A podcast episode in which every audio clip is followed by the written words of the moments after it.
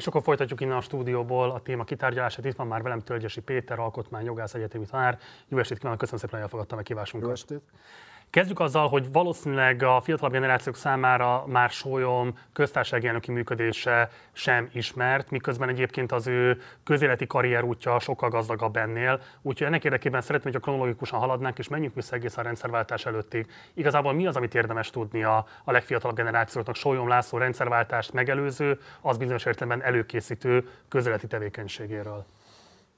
Sólyom László jogászkutató volt, kiváló dolgokkal foglalkozott, és nagyon hamar lépkedett előre a, a tudományos grádicsokon, de a közéleti tevékenysége alapvetően a zöld mozgalmakhoz kötődött.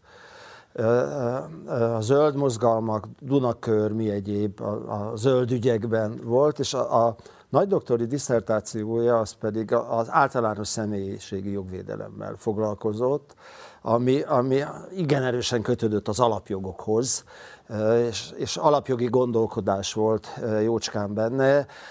Alap, a, a rendszerváltás megelőző civil szférában mozgott, aztán mikor elindult valamiféle mozgás Magyarországon, még Kádár János pártfőtitkársága idején, akkor a Demokrata Fórum körül volt ezzel a mozgalmi múlttal.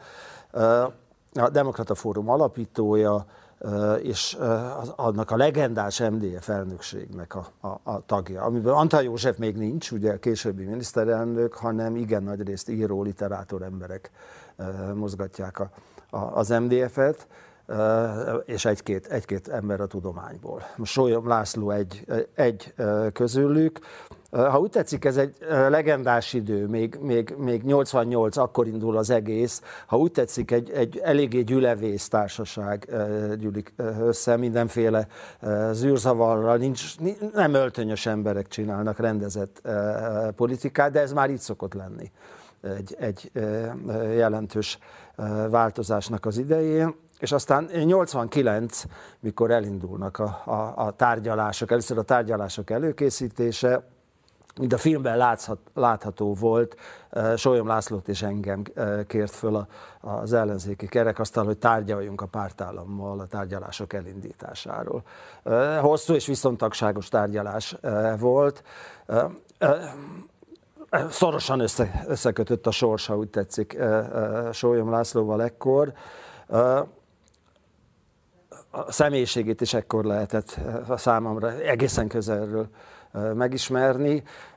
Azt lehet mondani, hogy igazi független értelmiségi volt. Belülről vezérelt, ami ügy neki fontos volt, abban nem nagyon tudott engedni.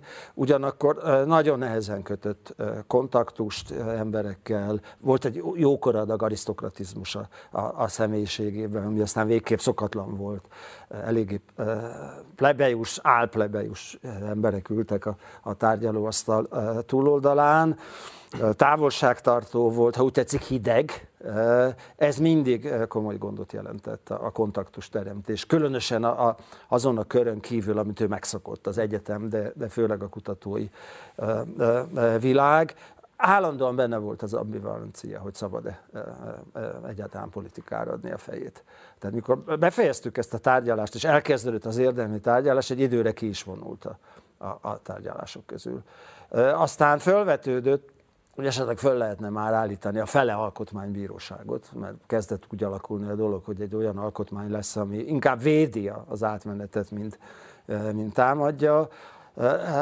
Komolyan mondom, hogy nehezebb volt rábeszélni arra, hogy vállalja el ennek a, az intéz, ennek a félig fölállított alkotmánybíróságnak a vezetését, mint magát letárgyalni a pártállammal az alkotmánybírósággal kapcsolatos dolgot. Ez persze részben azért is igaz, mert az olyan, valami olyasmi volt akkor a közéletben, hogy hát mindenütt van alkotmánybíróság, nálunk is legyen. De az, hogy ez mekkora hatalommal rendelkezik adott esetben, ezt a politikai elit egyáltalán nem tudta. Tehát legyen, ahogy a németek mondják, legyen minden, ami, ami szép és drága Magyarországon, hát persze új demokratikus Magyarországon, akkor alkotmánybíróság is legyen, Európában ilyesmi általában van, de hogy ez mit jelent a parlament hatalmára nézve, a miniszterelnök hatalmára nézve, hát igen kevesen, vagy szinte senki nem tudta. Ez, ez nem sokára egy nagyon nagy rádöbbenést jelent, hogy a parlamenti szuverenitás jóval szűkebb egy erős alkotmánybíróság mellett. De a Sólyom, Sólyom Lászlóban benne volt az a habozás, hogy kell ez neki. Legalább két hétig tartott az intenzív rábeszélés, hogy, hogy vállaljon ebben szerepet. Aztán jön a választás azzal az eredménnyel, amivel jön, de ebben már Sólyom László nem vesz részt, hiszen akkor már alkotmánybíró. Helyettes alkotmánybíró, de nincs elnöke az alkotmánybíróságnak, tehát az alkotmánybíróság helyettes elnöke, de a, a megállapodás szerint azt majd a, a végleges föltöltéssel választó elnököt az alkotmánybíróság a választások után, ez meg is történik, és akkortól alkotmánybíró. Ha úgy tetszik, ez ideális az ő személyiségének, erről a távolságtartó arisztokratikus személyiségnek. Az ilyen szintű bíróság mindenütt arisztokratikus. A, a, a Sólyom aztán különösen. Ő, ő intézményesen harcol azért, hogy rendes elhelyezést kapjon az alkotmánybíróság, ne valami volt pártbizottság helyén ülésezzen, kapjanak rendes tallárt, aranyérmet a nyakukba. Ezek mind az ő kifejezett kezdeményezései voltak? Hát ő nagyon, nagyon fontosnak érezte a, a súly megteremtéséhez. Én, én világ életemben nem voltam öltönyös ember, és, és nekem ez, ne, én, én soha ilyesmit nem csináltam volna, neki ez fontos volt. Tulajdonképpen egy új intézménynél, ami Magyarországon, ha úgy tetszik, teljesen új intézmény volt, ez is sokat jelentett. De aztán, aztán nagyon hamar az Alkotmánybíróság nagyon komoly tekintét vívott ki. A magyar politika elindult azon az úton, aztán oda vezetett, ahova vezetett. El, már a választásoknál durva harcok voltak. A, a nyugati sajtó meglepve írta Prágával, Varsóval egybevetve, hogy mennyire durva a magyar politika. Ahhoz képest, hogy, hogy most volt frissen demokratikus döntés, és ebből kiemelkedve az Alkotmánybíróság a Sólyom időszakának, különösen az első szakaszában a leginkább elfogadott intézmény volt Magyarországon. Erre voltak mérések, hogy kibe bíznak leginkább az emberek. Most az, azokban szinte minden intézményt áthatott a pártpolitika, és hát ugye akik, akik ellenzékben voltak ott, mondjuk a köztársasági elnöki intézmény is általában egyesíti a nemzetet, de nagyon hamar Göncz Árpád megosztotta a nemzetet. A jobboldaliak nagyon, egyre kevésbé szerették, a végére már nagyon nem szerették, a baloldaliak meg egyre inkább elkötelezettek hozzá. Az Alkotmánybíróság igen jelentős részben Sólyom Lászlónak ez a távolságtartása miatt is nem osztotta meg így a közvéleményt, nem kapott mindenkitől ötöst, mármint pontozni kellett, jegyet kellett adni a, a, az intézményeknek, de egy jó négyest kapott, és ezzel fölényesen verte a, a, az összes intézményt. Hogy, hogy, hogy kicsit túlzással, de e, e, jellegzetesen mondanám, hogy volt a Kádár titkárság korábban. Hogyha valaki valami, vég, valami végső panaszfórum volt, hogy ahol segítséget remélt, ez a magyar közéletben kialakult, na akkor elmegyek akár az Alkotmánybírósághoz is. És rögtön az elején viszont voltak hallatlanul vitatott ítéletek. Még, még nem is volt meg a választás, mikor megvolt a halálbüntetés eltörlésével kapcsolatos ítélet, és aztán sorra pattogóan jöttek ezek a ítéletek, amik, amik aztán megosztották a közvéleményt, mégis jó ideig a politika nem vette a szájára Sólyom Lászlót és az intézményt. Tehát közvetve bírálták, de direktben senki nem lázadozott. Tehát az Alkotmánybíróság döntött, és akkor kvázi a politikusok azt mondták, hogy parancsértettem, és nem lázadoztak igazán ellene. Aztán az igazságtételi döntés után ez megváltozik. Sólyom László egy alkotó értelmiségi volt, és meghonosított egy csomó olyan szokást, ami, ami Magyarországon új volt, hogy egy alakító jellegű, sokszor bizony jogot alkotó alkotmánybíróságot teremtett, és ez önmagában megteremtett rengeteg kihívást ezzel az intézménnyel. De akkor beszéljünk ezekre egy kicsit részletesebben. Ugye két fogalom csapódott hozzá leginkább az ő alkotmánybírósági tevékenységéhez. Az egyik a láthatatlan alkotmány, ami ugye kvázi az alkotmány szövege fölött őrződi, őrzi az alkotmányosság szellemét az Alkotmánybíróság minden működésében, vagy minden részletében a működését illetően. Szeretném, hogyha erről is beszélni, hogy ezt hogy kell értelmeznünk, meg mi ennek az öröksége kétezer-huszonháromban, ha van még egyáltalán. A másik, amit maga Sólyom László mondott, hogy ő kifejezetten aktivista jellegű alkotmánybírónak, sőt alkotmánybírósági elnöknek gondolta saját magát, azzal indokolva, hogy hát a rendkívüli idők ilyen szempontból rendkívüli szerepfelfogást követelnek meg tőle. Talán érdemes ezzel kezdeni a, a kérdésének a másik felével. Hallatlan aktivista alkotmánybíráskodás volt. Tehát voltak, voltak olyan alkotmánybírók, akik rögtön az elején külön véleményben vitatták ezt a, a, a szerepet. A Sólyom Lászlót egyre a később, jóval később, főleg a köztársasági elnökséget a baloldal egyre kevésbé fogadta el, de, de látni kell, hogy az alkotmánybírósági működése az olyan jellegű, amit Amerikában liberális alkotmány, méghozzá radikálisan liberális alkotmánybíráskodásnak neveznék. Nek, amit csinált, az úgynevezett aktivista alkotmánybíróság volt, egyszerűen alkotta a jogot. Ott van egy alapkérdés, hogy mi legyen a halálbüntetés. Az akkori helyzetben, de most is elég kínos volna a politikának ezt fölvállalni. Tehát előállni, ez a, ebben az országban különösen akkor, de még, még most is szerintem nagyon sokan halálbüntetés pártiak. Többségen könnyen lehet, hogy kutatások ezt mutatják ki. Könnyen lehet, hogy többsége van. Tehát tulajdonképpen a politikusok hálásak is lehettek volna, mert nem lehetnénk uniós tagok halálbüntetéssel. Tehát az unió szabálya, az unió szokásai szerint nem lehetnénk. És a, a Sólyom László, úgy tetszik, az elején elintézte. Ugyanakkor, ugyanakkor meg A, a, a hagyományos parlamentáris logika szerint szerintem is helyesen ez a, ez a parlamentnek a dolga. Törvénybe kellett volna kimondani, és nem azt, hogy az alkotmányból levezethető. Na most, hogy le lehessen vezetni valamit, ehhez jött a láthatatlan alkotmány. Ugye nem tudta volna megmutatni azt a igazán szakszerűen, na ide van írva az alkotmányból, hogy tilos a halálbüntetés. Vannak olyanok, hogy az emberi méltóság, de azok már bonyolult összefüggések alapján jött. És erre jött ez a láthatatlan alkotmány teória, hogy létezik egy olyan alkotmány, ami a nyugati kultúra közös alkotmányosságán alapszik, aminek vannak bizonyos jól megfogható dolgai, osztott a hatalom, nincs egy kézben hatalomgyakorlás, és, és alapjogi ügyeket nagyon fontosnak tartja az alkotmánybíróság. A, a, a precedens rendszer szerint működő országokban, alapvetően az angolszász országokban, ez különösen szokásszerű ez a dolog, bár ott is hallatlan vita van, ott is az aktivizmus kiváltotta a reakciót erre. Sokan azt mondják, hogy vissza kell térni az alapvető szöveghez. Azt kell beleérteni az alkotmányba, ami ott van. Mostanában az Egyesült Államokban is ez már a múlt, az aktivista alkotmánybíráskodás. A jobboldal jelöltjeivel hat-három arányban vannak azok, akik, akik szöveg szerinti alkotmánybíráskodásba gondolkodnak. De, de ugye a hetvenes, nyolcvanas években világtrendje volt, amit a Sólyom László képviselt. És, és nem csak halálbüntetés eltörlése volt, hanem a, a, az egyik nagyon régi témája volt az adatvédelem. A Kádár rendszer bevezette a személyi számot, és egyre, elég primi, a mai szemmel nézve hallatlanul primitív módon, de számítástechnikai átteret próbált ezeknek teremteni, és arra szolgált a személyi szám, hogy valójában nem, nem emberek vagyunk, hanem egy szám, és minden adatunk összefoglalható. Sólyom Lászlónak szilárd véleménye volt, hogy ez elképesztő egy, egy demokráciával, hogy ilyesmi legyen, és ahány fontos ügycsoport van, ha betegek vagyunk, akkor legyen külön tajszámunk, ha, ha adózunk, akkor legyen külön adószám, és a személyszámnak szinte semmi nem maradjon. Na most ez egy drága dolog, mármint hogy külön rendszereket működtessenek, külön igazolványunk legyen, adóigazolvány, mindenhova külön föntartsuk. Az, az akkori kormány azt mondta, hogy azért van elég másba is ebben az országban. Akkor voltunk, ugye zuhant, a, a Magyarország gazdasági vesztesége nagyobb volt, mint bármikor békeidőben. Nagyobb volt, mint a nagy gazdasági világválság alatt a harmincas években a visszaesés. Háborús időkben volt ennél nagyobb veszteség, de ahhoz közelített a, a visszaesés. A, a Antall József miniszterelnök azt mondta, hogy hát ezt, ezt, ezt, ezt, ezt, ezt erre költeni most, itt és most legalább hosszabb határidőt adna. De, de lehet ez, csak... Csak ne, ne rögtön és szinte azonnal ezt bevezetni, ezt a dolgot. És egy...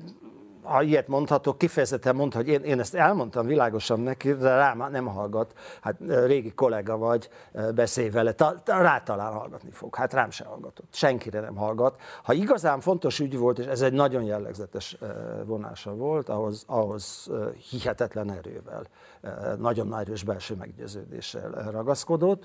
Ugyanakkor azt is tudni kell róla talán, hogy elképesztően, színvonalasan, kigondoltan, művelten, a német, amerikai és egyéb precedenseket fejből ismerve, akkor kivételes jogi kultúrával vitte ezeket a típusú ügyeket. És mondom, az elején megvolt az a jelentős támogatás, ott, ahol beleütközött éles vitába, az a, az, az igazságtételi törvényeknek a, az ügye volt. Tehát a Magyarországon úgynevezett Zétényi Takács-féle előterjesztés volt, ahol a, a Zétényi Takács először a térségben javaslat azt mondta, hogy, hogy nem üldöztek bizonyos bűncselekményeket érthető okokból a diktatúra alatt, addig a, a, nyugvott, a régi római jogi kifejezést használva nyugodott az elévülés, és azzal, hogy megtörtént a rendszerváltás, újra kezdődik a, az elévülés ideje, és emiatt nem évültek el ezek a dolgok. A, a, a, a Sólyom László féle alkotmánybíróság igen nagy rész Sólyom László hatására egyhangulag viszont azt mondta, hogy jogállamot építeni e, ilyen szabályokkal nem lehet. Most ez éles vitát váltott ki a, a jobb oldalon. A baloldalon is voltak, akik vitatták. Most tudni kell, hogy jóval kés, kicsit később sorra az összes alkotmánybíróság a térségbe találkozott ezzel. Jelesül a német alkotmánybíróság is. Na most akkor már közös Németország volt, meg az en dé ká megszűnt, és a német alkotmánybíróság kicsit más konstrukcióba, de alkotmányosnak tekintette azt, amit a Sólyom László nem. Persze az is közrejátszik benne, hogy a magyar átmenet nagyon másmilyen volt, mint a, a többi országban. A többi országban nem tárgyalásos átmenet volt, Lengyelországot leszámítva, hanem egyszerűen a, a, a mi vagyunk a nép, mondták az en dé ká-ba, és megbuktatták, ha úgy tetszik, az utcán a berendezkedést, és tiszta lapra kezdték írni a történelmet. A legtöbb országban törvényt hoztak arról, vagy, hogy mi történjék a múlttal. Ugye a stázi akták nem úgy kerültek a nyilvánosságra, hogy törvény hozta, hanem egyszerűen elfoglalta a nép, ha úgy tetszik, a A, a, a stázi aktáit. A magyar átmenet másmilyen volt, mégis azt hiszem, hogy például ez egy téves döntés volt.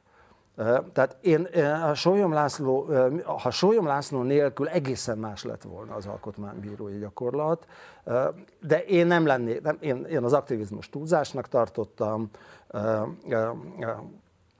bizonyos dolgokra jobban oda kellett volna figyelni, és hogyha végigvesszük, ezekben a dolgokban nem vagy korlátozottan értettem akkor is vele egyet. Tehát egyáltalán nem szeretném idealizálni a, a, a dolgot, de ugyanakkor azt látni kell, hogy nélküle, hát úgy tetszik, megalkuvóbb is lett volna az alkotmánybíróság, és ezer más ügyet lehet hozni, amelyekben hát egy puhább, gyengébb alkotmánybíróság lett volna nélkül, és van még egy nagyon-nagyon-nagyon fontos dolog.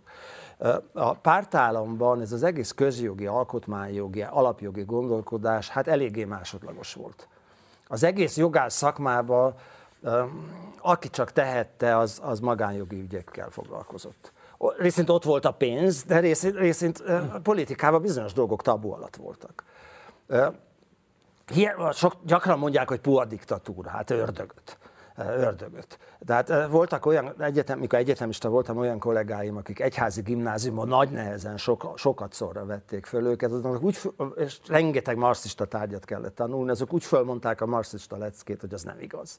Tehát bizonyos dolgokban egyszerűen volt, belső szabály volt, na ezt nem lehet kimondani, ez tabu, ahogy tetszik. A, a, a becsületes ember hallgatott arról a dologról, aki kevésbé becsületes volt, lelkesen együtt tapsolt a, a, a többiekkel.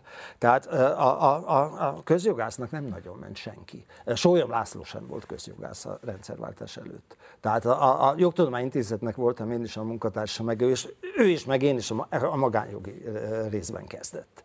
Most ezzel az egész működéssel egyszerűen fölértékelődött a közjog. Az alkotmányok tulajdonképpen ekkor születik. Magyarország, ez egy, egy nagyon parlamentáris hagyomány. Ez Deák Ferenc országa.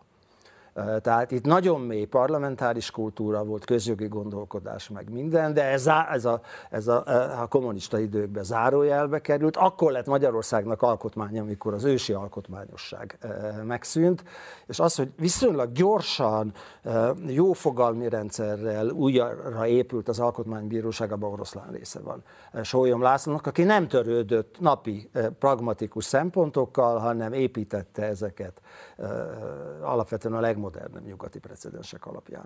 Tehát, hogy jól értünk, igazából kárhoztatta valamelyest ezt az aktivista alkotmánybírói fölfogást, és akkor hadd ugorjak egy kicsit előre az időben, mert kétezer-tízben, amikor pedig a köztársasági elnöki teljesítményét értékelte, akkor úgy fogalmazott, hogy igazából Sólyom Lászlónak nem sikerült egyesíteni a nemzetet, mert az túlságosan aktivista szerepfelfogással végezte a munkát, de én úgy érzékeltem az akkori nyilatkozatából, hogy ezt kifejezetten elismerőleg fogalmazta meg az ő működésével kapcsolatban. Ha ez erénye volt Sólyom László köztársasági elnöki működésének, akkor miért volt ez erénye?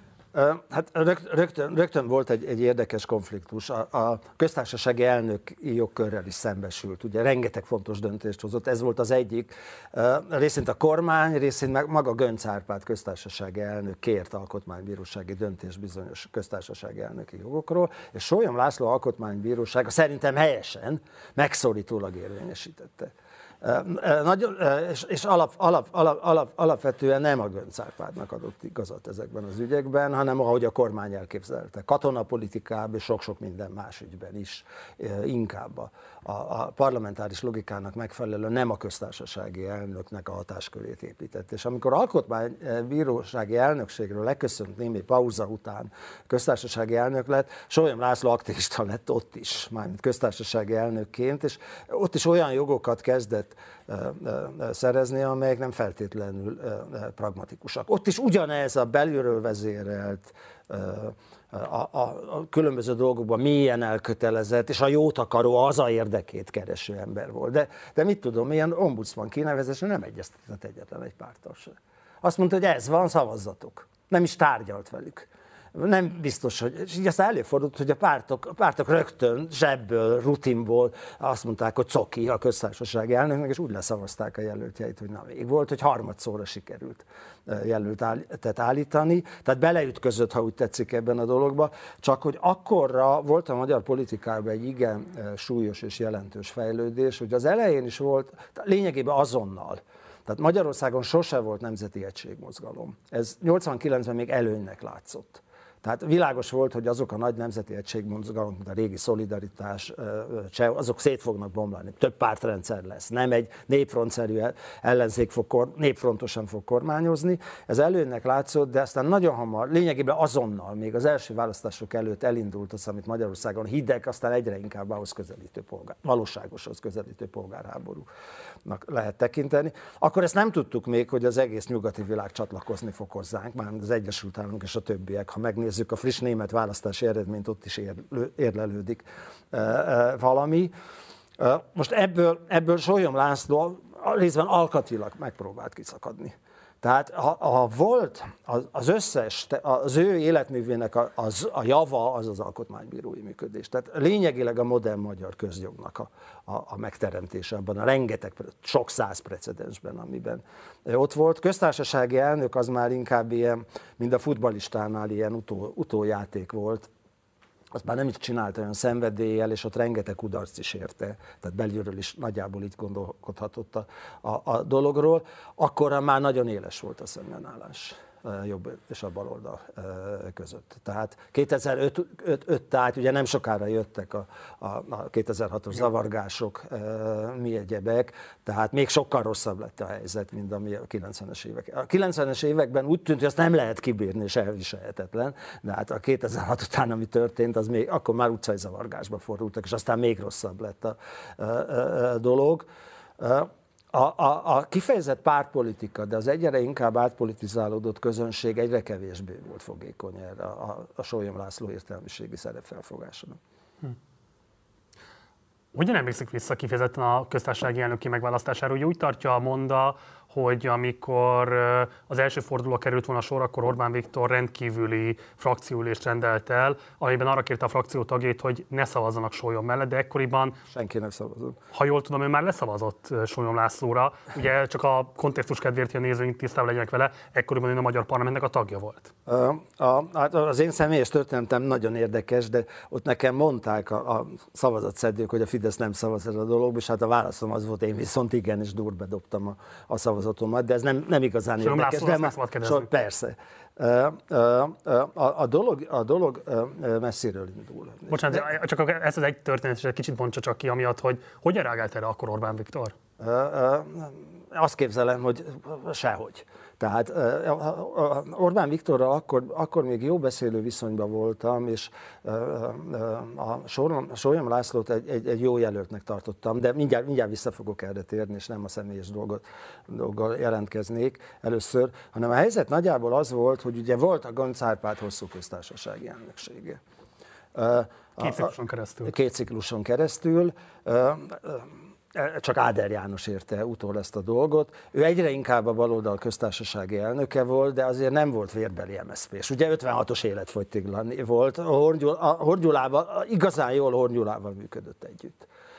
Tehát ő, ő, ő rendkívül lojális volt a baloldali kormányhoz, de kulturálisan nagyon nem olyan volt, mint a, mint a régi a, a kádári apparátus párt. Az a párt a kilencvenes évek elején irtózatosan kádári jellegű volt. Az, az em es zé pé látszott a legszilárdabb magyar politikai képződménynek. Ugye az em dé ef nagy volt, hatalmas, de aztán rögtön az első választ, második választáson elbukott, méghozzá eléggé csúnyán is. Aztán so, utána szétszakadt, és soha többet nem lett jelentéktelen elő. Az első két választáson a Fidesz hihetetlen a mai fiataloknak, de nagyon-nagyon kicsi volt. Ugye a második választáson, amiről időről beszélek, kétszázkilenc mandátuma volt az em es zé pének, a, a Fidesznek meg huszonegy. Tehát pont tízszer volt erősre, felfoghatatlan ugye a mai fejjel nézve ezek a, ezek a, szá, ezek a számok. És az em es zé pé egyre inkább azt gondolt, hogy az, az nem oda Buda, hogy itt mindenki ad köztársaság elnök, jött aztán Mádl Ferenc, neki meg nincsen. Mert az ő a, a, a vér, a véréből, húsa, húsából olyan nincsen. Tehát valaki, valaki kebelbeli, olyan igazi em es zé pés legyen. És hát a... a A, a, a pécsi lobby erős volt, Gyurcsány Ferenc is pécsi, Pécsre járt főiskolára, ott volt kis vezető, meg minden csoda. A pécsi lobbynak az ötlete volt, hogy Szili Katalin legyen a jelölt. És ott, ott volt még az es zé dé es, aki, aki állandóan vitában állt az em es zé pével. Mindig együtt szavaztak, és az utolsó percig, tehát kétezer-tíz legvégéig szinte mindent megszavazott az es zé dé es, de állandóan vita volt a, a kettő között. Én, én magam, már gondolkodik az ember politikáról, én végig azt mondtam, hogy Sólyom László az egyetlen egy jelölt, aki Szili Katalin simán meg tudja verni, mert az es zé dé es szinte lehetetlen helyzetbe hozza. Hozza a liberális alkotmánybírót, aki, aki teljesen úgy törvénykezett, ami, ami, ami az ős es zé dé es szelleme szerint Kis Jánossal közös könyvet írt. Sólyom László alapjogi gondolkodásba, alapjogi gondolkodású. Volt, egy, volt néhány jobboldali vonása, de alapvetően nagyon-nagyon baloldali volt, igazságszételi törvényben, mi egyébben. Tehát egyszerűen az es zé dé es nem fog tudni mit kezdeni ezzel a, ezzel a dologgal. Itt egyetlen, és, és mivel es zé dé es nélkül nem volt meg a többség, Sólyom László megnyerheti a dolgot. Most ebben a fantáziát meglátta Orbán Viktor. Tehát eh, akkor elhangzik, és eh, most is kaptam a telefonomra üzenetet a, a, a Schiffer Andrástól, hogy gyertyagyújtás lesz Sólyom László körül. Úgy tűn, ők azt is mondják, hogy a civil jelöltje volt. Na most hát hány civilnek volt képviselője a parlamentben? Egy, egyetlen egynek se. Hát a civilek mondták, hogy Sólyom László legyen. kétezer-tízben mondták újra, és akkor semmi nem lett az egészből. Itt azért lehetett jelölt, mert Orbán Viktor meglátta a fantáziát ebben a... ebben az egész szituációban, hogyha Sólyom, és, és tetejében Sólyom Lászlónak uh, uh, Göncz Árpáddal szemben felajánlotta már a, a Fidesz a jelöltséget. Csak Sólyom László akkor az Alkotmánybíróság elnöke volt, és azt mondta, hogy ezt nem vállal, ezt bolondéria volna elvállalni, mert annyit jelenten, hogy elkötelezi magát a jobb oldal mellett. Csak akkor ezt a taktikai látszólagos ellentmondást oldja fel a nézőknek. Tehát miért volt jelentőség annak, hogy az első fordulóban Orbán Viktor azt kérte, uh, hogy ne szavazzanak a fideszes jelöltek? Az, azért, azért, azért mert hogyha bekövetkezik ez az egész szituáció, akkor az em es zé pének vissza kellett volna vonni a jelöltet. Egyszer nem láthatták volna az erőviszonyokat. Igen, lát, lát, egyszer, hogy mondjam, az, az egy elég nehéz dolog. Van, aki tízig elszámol, meg ugye tíz kezünk van. Itt, itt százkilencvenig kellett tudni elszámolni, de, de hogyha az es zé dé es nem szavazza meg Szili Katalint, ha egyáltalán nem vesz részt a szavazáson, akkor négy szavazattal többje van Sólyom Lászlónak. És az es zé dé es azt mondta, hogy nem vesz részt a szavazáson. Tehát következésképpen az em es zé pének veszítenie kellett.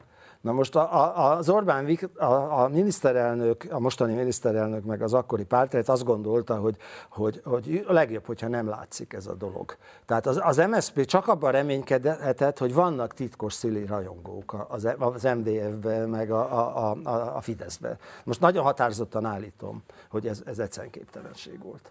Tehát képtelen, az alap, még egyszer mondom, alapító elnökségi tag volt. Le, ez egy legendás, a régi em dé ef-esek számára ez egy mítosz és legenda, szent dolog. A Sólyom László köztük volt, Csurka Istvánnal és másokkal együtt. Antall József, mondom, még nem volt Kónya Imre még nem volt, és így tovább, hanem ez a réges-régi ős em dé ef.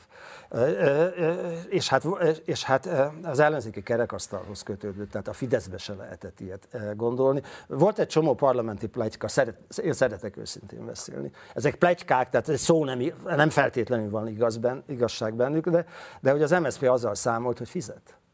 Na most tudom, hogy ez egy képtelenségnek tűnik már, mint hogy a magyar, magyar parlamentben pénzt adnak azért a szavazatért, de, de, de azt képzelni, hogy másképp győzhet a Szili Katalin, az nem létezik. Tehát az em es zé pének egyetlen, em es zé pé-SZDSZ-nek egyetlen egy esélye lett volna a Sólyom elkerülésére, hogy a Szili Katalint visszavonják, és valami közös jelöltet állítanak, amit az em es zé pé megválaszt.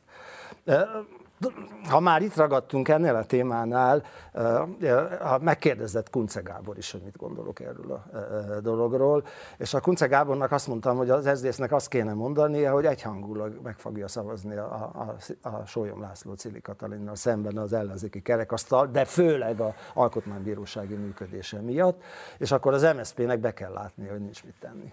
Nincs mit tenni. És az, az, az, az furcsa mód, talán ezt is elárulhatom, azt volt Kuncze Gábor válasza, hogy Péter, nagyon igazad van, csak hogy mi már nem vagyunk eléggé bátrak ehhez a dolog. kétezer-ötben. kétezer-ötben hangzott el ez a dolog, és hát tényleg nem voltak eléggé bátrak, ez oldotta volna fel a dolgot. Hm.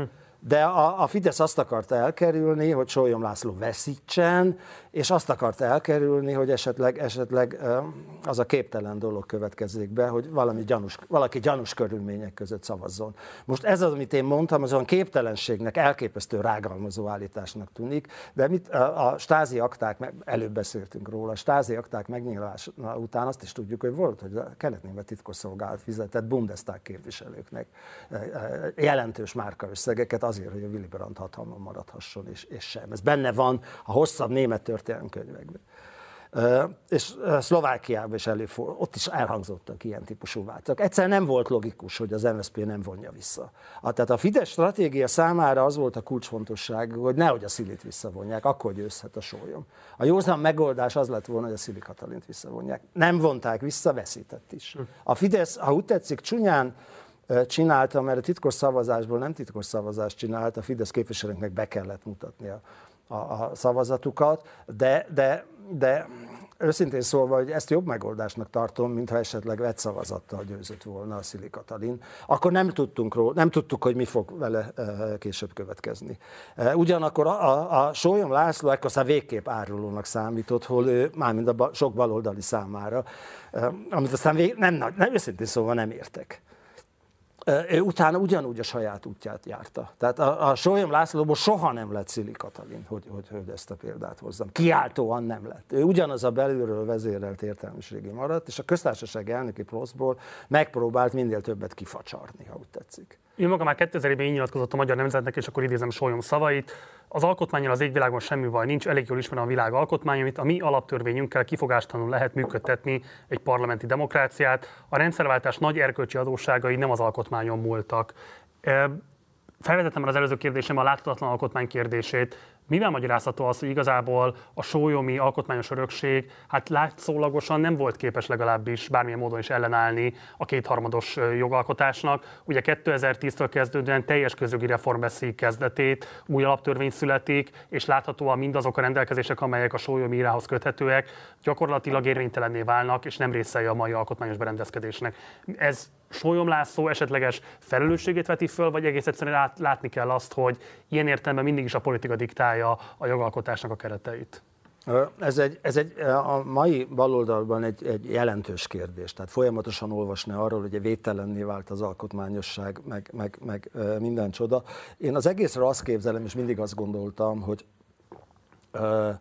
Magyarországon tartós dolgok általában azok lettek a magyar történelem során, amik, amik ideiglenesnek voltak szánva. Az én javaslatomra került az alkotmány elejére, a régi nyolcvankilences alkotmány, ez egy ideiglenes alkotmány. Na most ugyanígy ideiglenes törvények voltak az ezernyolcszáznegyvennyolcas törvények, és százötven évig maradtak érvényben, egészen a Rákosi féle alkotmányig.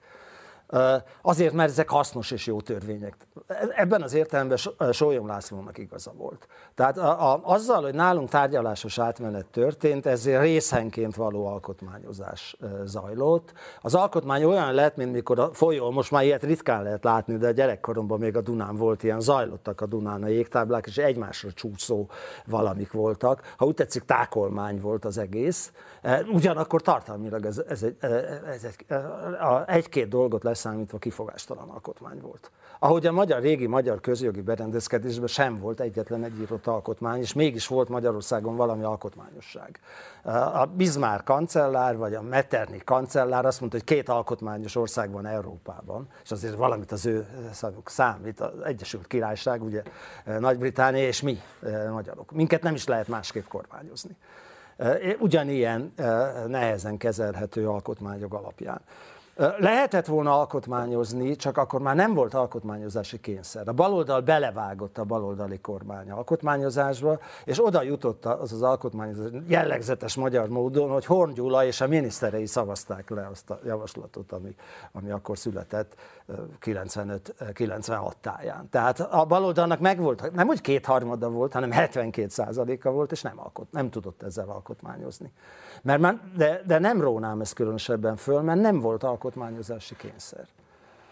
Görgött ezzel a dolog, és úgy tűnt, hogy a provizórikus megoldás az, az, az a tartós lesz, megint százötven évig tart, de aztán történt egy rettenetes baleset a, baleset, a baloldallal.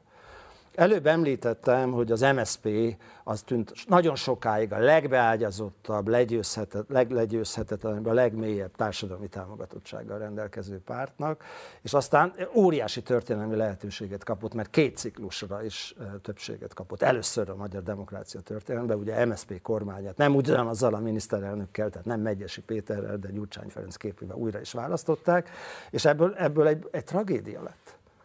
A, a baloldal elveszítette azt a választást, méghozzá megsemmisítően. Ugye a kisebbik baloldali párt már el se tudott indulni saját jogán a választásokon, ez az es zé dé es volt. Pedig az es zé dé es ugye az, a, a kezdet-kezdetén sokkal nagyobb párt volt, mint az em es zé pé. A demokratikus átmenet egyik vezető, ha úgy, akár, akár meghatározó pártja volt az es zé dé es bizonyos pillanatokban. Volt, hogy az es zé dé esnél volt a többség, a kilencvenes önkormányzati választáson és a négy igenes népszavazásnál is.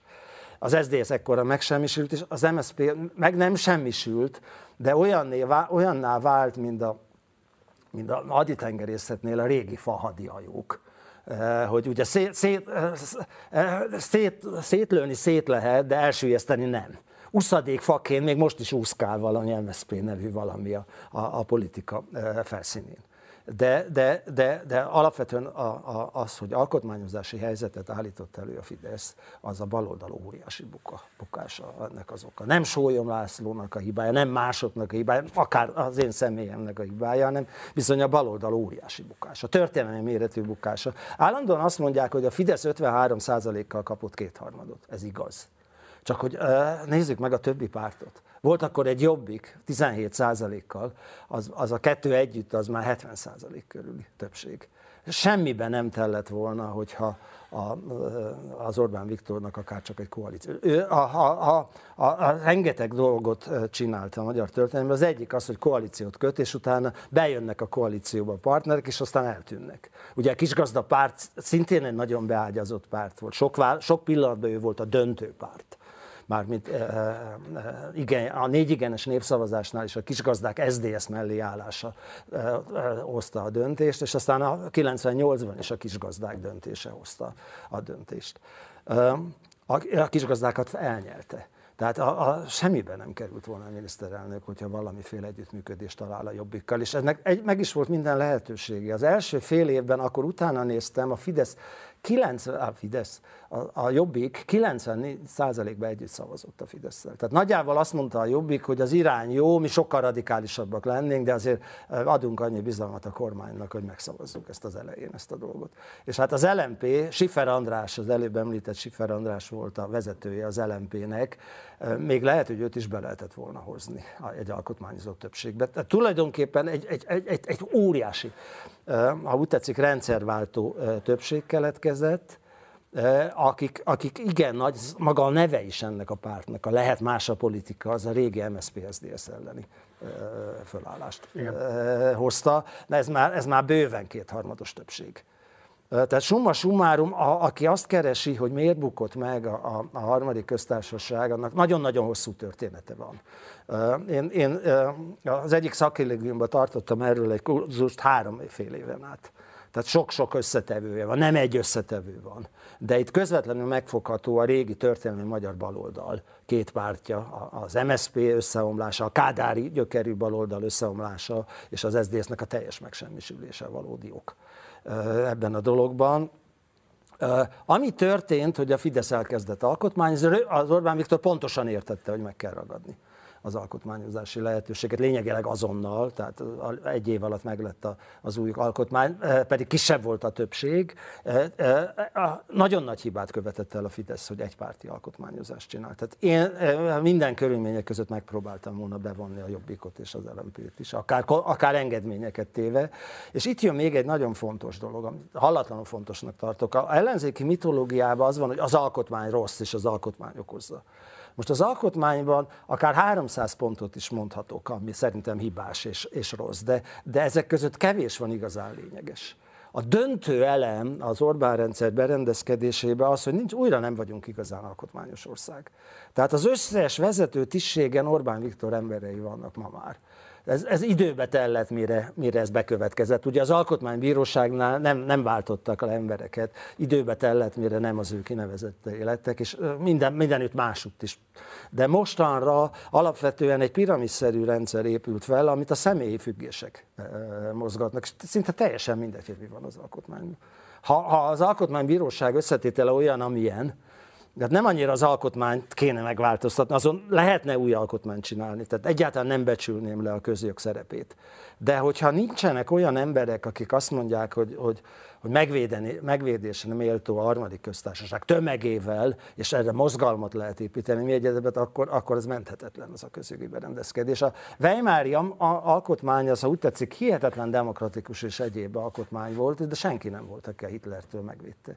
A Hitler nem nagyon hitt jogállamban, meg jogban, és nem is csinált új alkotmányt, meghagyta a weimári alkotmányt. Ő azt mondta, hogy én az embereket akarom államosítani, nemzeti szocialistává tenni, és nem a közjogi berendezkedést. És a weimári, formálisan a weimári alkotmány mellett működtette, működtetett egy egész rendszert. Most, most egy egészen más rendszer működik, és igen nagyrészt a személyes függőségeken. Újra nincs, ha úgy tetszik, a magyar közjognak érvény. És ennyiben Sólyom László életművé, életművét, a maga, maga a negyedik alkotmánybíróság ki is mondta, hogy a régi precedensek, tehát a... a az angolszász alkotmányos gondolkodás igen nagy részt precedenselvű, és e felé mozdult el Magyarország, és a régi magyar is az volt, és ezek, ezek hogy ne kössék a, a Sólyomféle liberális precedensek az új alkotmánybíróságot, a negyedik alkotmánymódosítás ki is mondta, hogy ezek hatályukat vesztették az, az új alkotmány elfogadásával. Ez, ez tényleg fölszedte, úgy tetszik, Sólyom László alapjait. Mikor a Fidesz meg, megcsinálta az új alkotmányát, volt szerencsém Sólyom Lászlóval többször beszélni erről a dologról, és azt mondta, hogy nem baj, majd az alkotmánybíróság úgyis megvédi a dolgot. És akkor mondtam neki, hogy ez képtelenség, csak időkérdése, hogy az alkotmánybíróság elesik. Ezt nem láttad? Aztán átlátta, és... De később csak. Csak később. Tehát egy, egy, keser, egy rettenetes keserűséget érzett, de akkor már nagyon előreadott volt az, az, egész, az egész folyamat, és plusz jelen, a, benne volt a személyiségében ez az arisztokratikus távolságtartás, a kora is akkor már egyre inkább túl volt a hetvenen, tizenötben meghalt, mármint kétezer-tizenötben meghalt a felesége, és, és, és aztán jött az, ami, jött az, ami most. Ő, és, ő, ő ugyan zöld mozgalmár volt, és, és köztársasági elnökként is kész, képes volt egy, egy NATO által támogatott, nekünk pénzben nem kerülő radarállomás ellen tüntetni, a Zengő egyen, talán, talán emlékszik rá, ami teljesen szokatlan dolog, a bánáti bazsarózsák kedvéért, tehát mélyen bennem volt ez a mozgalmár dolog, de, de azt, hogy ebben a baloldal által elvárt, el, most buktassuk meg Orbán, de azonnal típusú dologban részt vegyen, az, az egyszerűen nem, nem, nem érzett vonzerőt arra, hogy ezt ebbe, ebbe beleszálljon. És akkor az árakedésem is ide kapcsolódik, ugye a Fidesz emelte hatalomba köztársasági elnökként még ellenzékben Sólyom Lászlót, viszont amikor kétezer-tíz után átvették a hatalmat, nem kívántak egy második mandátumra bizalmat szavazni a számára, és innentől kezdve Sólyom László igazából visszavonult a közélettől, kritikusai meg is jegyzik azokat a kritikákat, miszerint lehetett volna aktívabb, akár akkor, amikor az alaptörvényt, akár amikor az Alkotmánybíróságot, hát lényegében korábbi formájában felszámolta a mostani hatalom, de hogy a különböző környezetvédelmi vagy környezetvédelem ellenes intézkedése is a kormánynak kiváltatták volna a kritikáját, vagy bármilyen más formáját találhatta volna annak, hogy valamilyen módon személyében féke és ellensúlya legyen annak a hatalomnak, ami berendezkedett kétezer-tíztől kezdődően. Az ön megítélése szerint mi igazából Sólyom László akár közpolitikai, akár alkotmányjogi, akár bármilyen más értelemben vett öröksége, amire érdemes a mostani generációknak figyelni, adott esetben újra felfedeznie most a gyászóráiban?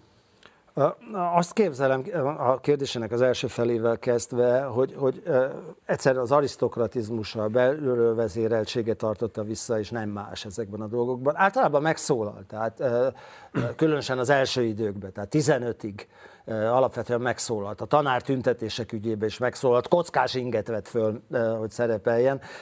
Nem, nem, már elnézést, amit most mondok, de nem dobott festéket a Sándor palotára azután, hogy kiköltözött belőle. Ez volt köztársaság elnökként, meg alkotmánybíróság elnökként, talán nem is elvárható. Szerintem ilyen típusú elvárás nem is fogalmazom. Nem, nem, nem, gondolom, gondolom. Ebben a stúdióban biztos. Biztos, hogy nem. Bizt, te, uh, uh, uh, én azt képzelem, ez egy kicsit eltér Sólyom Lászlótól, de hogy a, a baloldalnak ez a felbuzdulása, most azt teljesen érthetőnek tartom, hogy a baloldal egyszerűen nem bír együtt élni.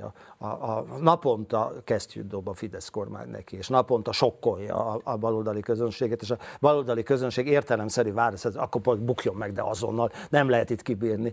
A, a, a Sólyom László ebben nem szállt bele. És van még egy nagyon-nagyon fontos vonása, ami a, a Ez nem értékeli hibaként. Az... Ez nem értékeli hibaként. Uh, uh, én azt képzelem, hogy egy idős volt köztársasági elnök, az, az lehet, hogy lehetett volna aktívabb, de, de nem utcai arcos. Tehát körülbelül ezt, körülbelül ezt képzelem. És van még egy nagyon-nagyon fontos dolog, hogy Magyarországon volt, van egy, a baloldalnak még mindig egyik alapmozgása, bár sorra búcsúznak az élettől, mert idősebb emberekről van szó, az egykori reformértelmiség. Az egykori reformértelmiség, most Sólyom László... Ha úgy tetszik, ennek a peremén volt annak idején, de, de ő, ő sose volt igazán kádári gyökerű valaki. Ő, ő, ő úgy érezte, hogy a Kádár rendszer rossz és hibás. Most ezt, ezt, ezzel teljesen egyetértek már mind ezzel a vonulattal.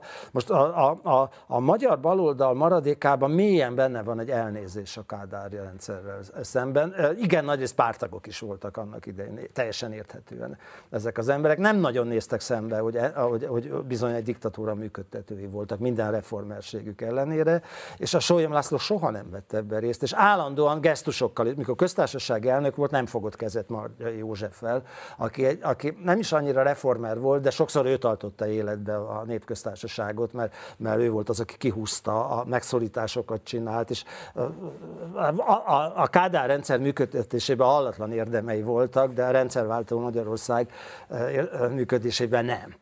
A, a magyar baloldal nem nézett azzal szemben, hogy a térség többi országába, Csehszlovákiában, az en dé ká-ban irtózatos erővel szembefordultak ezzel a dolgokkal.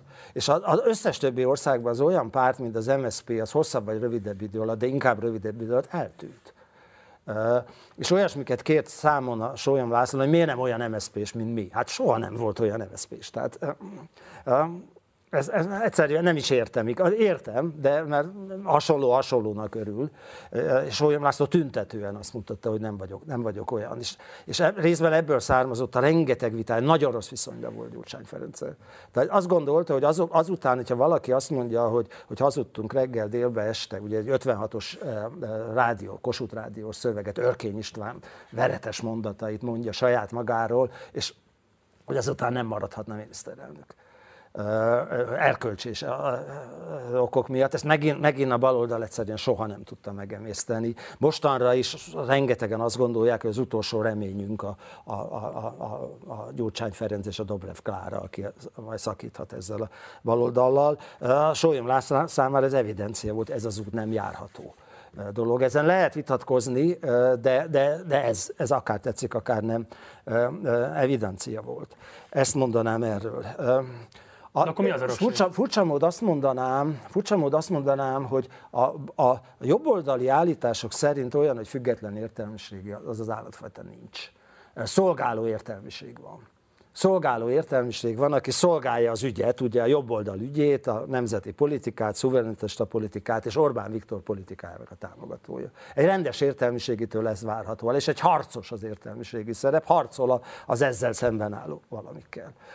A baloldali értelmiség felfogás szerint az értelmiségi önálló gondolkodó, toleráns, művelt, saját véleményben a belsője vezéreje, nem táborelvűen gondolkodik. Na most a leghatározottabban állítom, hogy Sólyom László ilyen volt. Ha, ha úgy tetszik, túlzottan ilyen volt a, a, az én ízlésemhez képest. Egyáltalán nem volt pragmatikus, a belsője vezérelt, ha úgy tetszik, fundamentalista volt a, a számára e, e, fontos ügyekben, de, de ha úgy tetszik, a, a, a, vannak, vannak bizonyos jobboldali vallásosság, kulturális és egyéb vonások, de ugyanakkor rengeteg antikapitalista vonása volt, amivel megint nem értenék, én sosem értettem egyet. Rengeteg zöld vonása volt, ami, ami egy, egy olyan országból vannak zöldek, ahol komoly zölderő van, ott jobb élni. Ott jobb a levegő, vannak sétáló utcák, mi egyébek, de ettől még nem gondolom azt, hogy mindenkinek zöldnek kéne lennie.